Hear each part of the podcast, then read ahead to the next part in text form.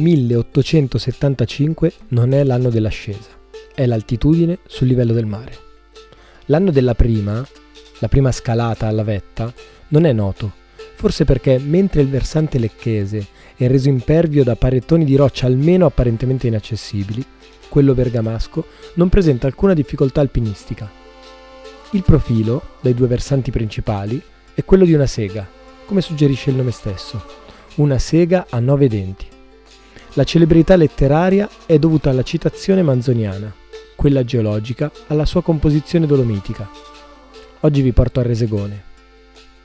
La nostra camminata comincia a Morterone, un paesello a 40 minuti di strada da Lecco, che con 38 abitanti è il secondo comune più piccolo d'Italia. Il sentiero è il numero 15, una delle vie classificate con la T come turistiche, per raggiungere la cima in due ore e poco più massimo due ore e mezza. Una volta parcheggiato sullo spiazzo di ghiaia, il sentiero parte su un pratone dalla morbida pendenza, abbracciando la montagna con curve che si fanno via via più strette in prossimità dell'attacco al dente.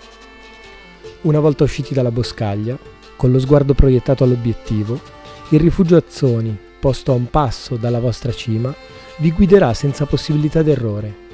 Ma occhio a tenere gli occhi fissi in lontananza, potreste perdervi il gusto del cammino e prolungare la sensazione della distanza. Ogni tanto in montagna lo sguardo andrebbe proiettato con il fuoco più vicino.